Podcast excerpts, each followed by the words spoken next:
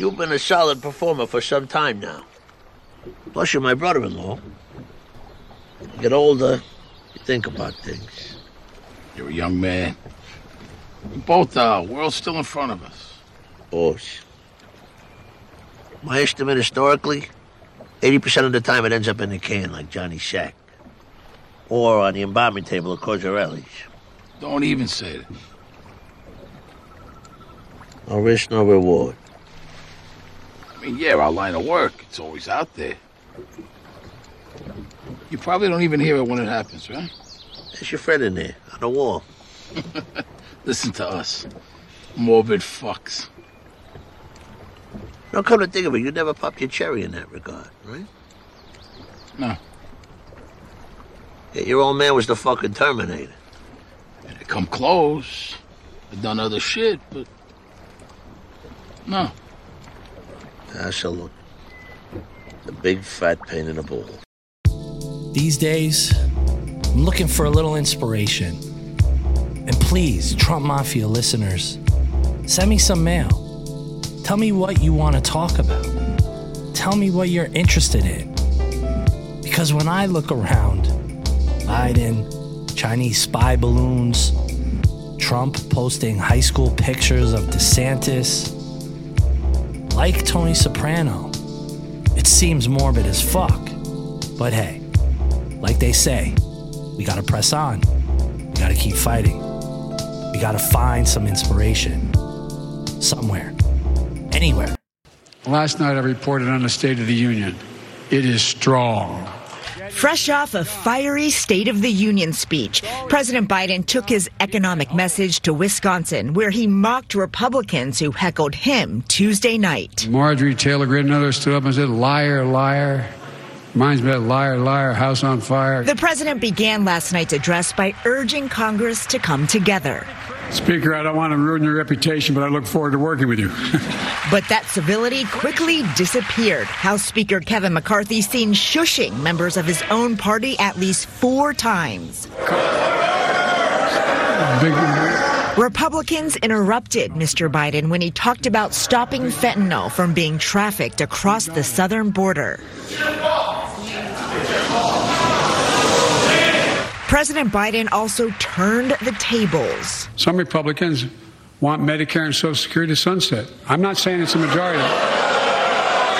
Well, I'm glad to see, you. and I tell you, I, I enjoy conversion, as we all apparently agree. In the Republican response to President Biden, Arkansas Governor Sarah Huckabee Sanders argued he is unfit for the job and said that the choice between the right and the left is really the choice between normal and crazy. Tomorrow, the president heads to Florida, another battleground state, as he prepares to launch that reelection campaign. Norah? Weijia Jiang at the White House, thank you so much. See, I, I have to say, I used to like Joe Biden, just a little bit. But when I look at his son, the laptop, the crack, the dirty business in other parts of the globe. I just get a sense that all these fucks are just corrupt. I looked around at some of them at the State of the Union address, and they all look like gargoyles. I mean, Marjorie Taylor Greene, I think, had a pimp fur on. You know, feels like they're just feeding their mouths at the trough of greed, destruction, ego. And they're all playing a fucking game with the lives of ordinary citizens, with people who are impoverished, disenfranchised. I was talking to a colleague this week, and the topic of the IRS came up. I can't express with any more frustration what he told me he had just heard but this notion, the Republican Party is so effective. They essentially they represent the top 1%, full stop. And they manage to convince people on the lower income side that they're representing them. And the notion that the IRS has is some sort of like demonic force here to harass American households. Defunding the IRS is nothing but a, but a tax increase on lower middle income homes. Because here's the thing the rich have figured out a way, at, with their lobbyists and corporations, to take the tax code from 400 pages to 4,000. So to audit a wealthy person or a corporation takes an army of skilled auditors that are expensive. So what happens? All the technology and all the automation has increased the audit rates of lower middle income homes who cannot get away with any sort of tax avoidance, but they don't have the resources to go after the top 1%. And it's estimated that every year the top 1% avoid about $160 billion in taxes because there's no cop on the beat. And it just amazes me that the American people and Republicans feel like they have brilliantly positioned the IRS as some sort of invading army. No, they're not. When you defund the IRS, you are raising taxes on the lower and middle income household because if the 1% and corporations don't pay their fair share. By the way, 50% of all profits from U.S. corporations have been offshored to lower tax domains. It's a zero sum game, folks. Small and medium sized businesses and lower and middle income households, if big business and the top 1% don't pay their taxes because there's no enforcement, then guess who pays more? I knew the game's been rigged for a long time. And if I'm being honest, what can you really do? Can you even fight this fucking system anymore? I'm no liberal, commie pinko, as they say. But where's the fairness? Where is the modicum of decency that at the end of the day, we are in this together at some point, right? Hello there, and welcome to another episode of Meet the Press Reports. And this week, it's a deep dive into the American oligarchy. We've heard politicians say it before. They claim they want to take big money out of politics. They never seem to do it, do they? So, just how much money is in our politics, and specifically in our elections? Well, here's one truism it continues to grow. Through June in the 2022 cycle, there was nearly $10 billion raised for just House and Senate races. I'm not counting gubernatorial races here, just House and Senate. This level of fundraising in our election system is growing exponentially. Because if you go back to 2014, there was just under $5 billion raised for the House and the Senate alone, and we're basically already past that mark. It was just over a little of half of what it was in the first 18 months of the 2022 cycle, and we know it's going to be well over 10 billion now. But the truly new phenomenon here is the mega donor class. In 2014, only three people decided to donate at least $10 million of their own money to various House and Senate races. In 2022, that number is now up to 18, a six fold increase. And even as we see this wealthy donor class pour millions of dollars into our elections each year, there's millions more in dark money that they put on, uh, pour in on top of it. Those are funneled through nonprofits and basically are untraceable. But as the list of individuals donating millions and billions of dollars grows, so do concerns that political campaigns are essentially being hijacked by this wealthy class, controlled by this donor class, made up of individuals who have this outsized influence, not just who wins the elections, and who runs the country, but what issues are even debated in these campaigns. You know, since the inception of this country, we seem to be the world's arbiter of good faith.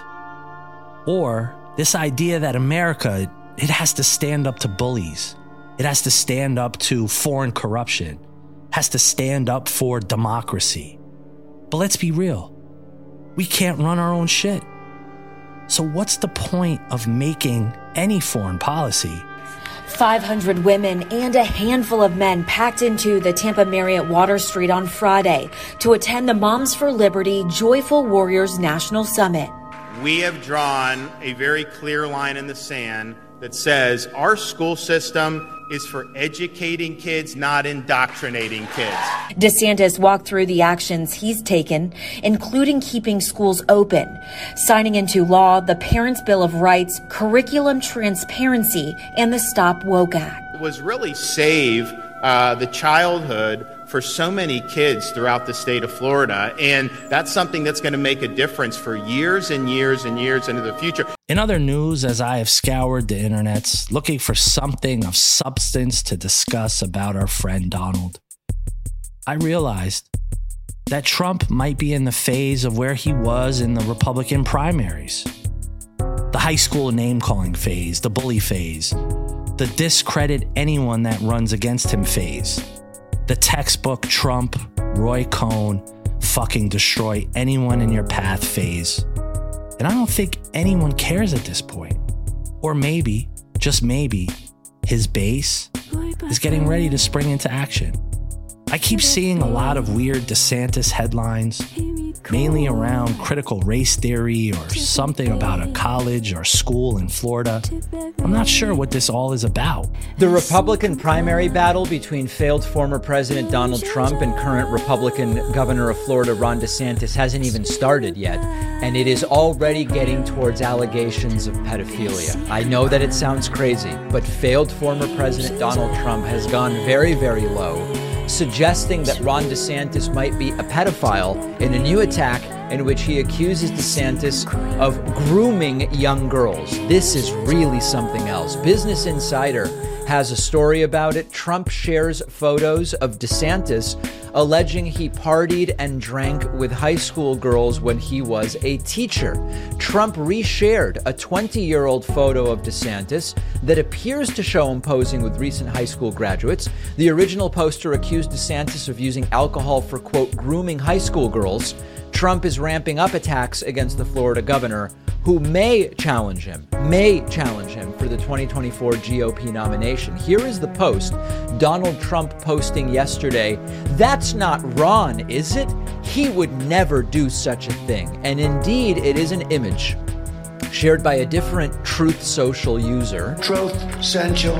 With a picture of a, an individual that appears to be Ron DeSantis, three women whose faces are blurred, and the title Here is Ron DeSanctimonious Grooming High School Girls with Alcohol as a Teacher. It seems like in New York legal circles that the Stormy Daniels hush money payment story is recirculating as Alvin Bragg, the Manhattan district attorney, is bringing people in to talk to a grand jury.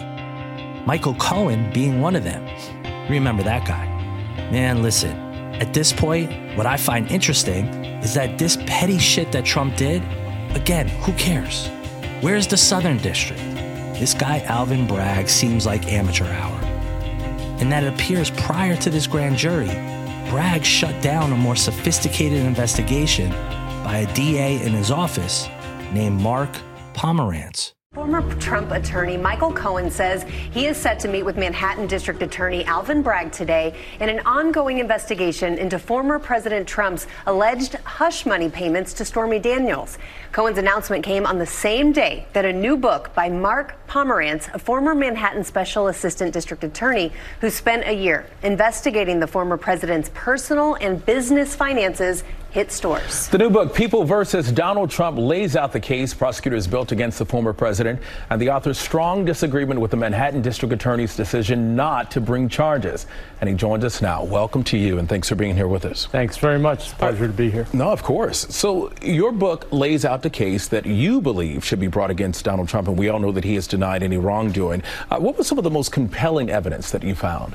Well, uh, there were a lot of documents that made the financial statement case. Uh, Michael Cohen was helpful, uh, but it's a combination of a huge amount of circumstances that's hard to articulate in a moment, which is part of the reason I wrote the book. I thought it was important for people to know what we had, what the process was, what the investigation was, and what the back and forth was, because it's something that people typically don't see. From what I gather, Pomerantz wanted what I've been screaming about since the start of this podcast bring a RICO case against Trump, bring serious charges, and let him fight it out in front of a jury in New York City. Pomerantz's assessment and his book states that Trump was basically a mafia boss and running the organization in a similar manner. Kudos to him. But for some reason, between Cy Vance and Alvin Bragg, they all decided not to move forward. I haven't read the book as of yet, but I plan on it, and I could fill you in later on the details. I kept wondering at this point if anyone cares. If anyone out there even realizes that recent polling shows that Trump could be neck and neck with DeSantis for the nomination. And right now, I guess this is the quiet before the storm, a time where we have the ability to not care until this guy riles shit up again. If you listen to the pundits, they seem to think as a country we are in a better place and that Trump has run its course. He doesn't have a shot. I guess we will see. Trump Mafia listeners, I wanted to let you know I just dropped a new audio documentary podcast. It's called The Syndicate The Murder of Don Bolles.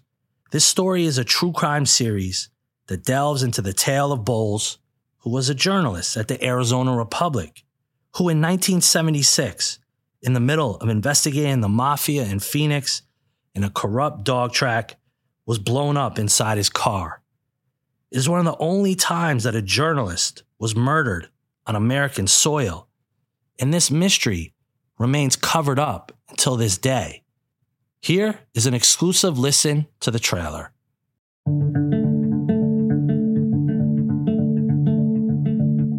Today's world across the globe, we read stories about journalists being killed in the Ukraine or a headline of a reporter who was gunned down by a Mexican drug cartel. Tonight, more bloodshed in Mexico. Another journalist killed this week in the country. Five reporters have now been killed there less than two months into the new year. The assassination of an American journalist on American soil is rare, bizarre, and defies belief. Don Bolles is a 47 year old investigative reporter for the Arizona Republic. He's been working on a series about the mafia.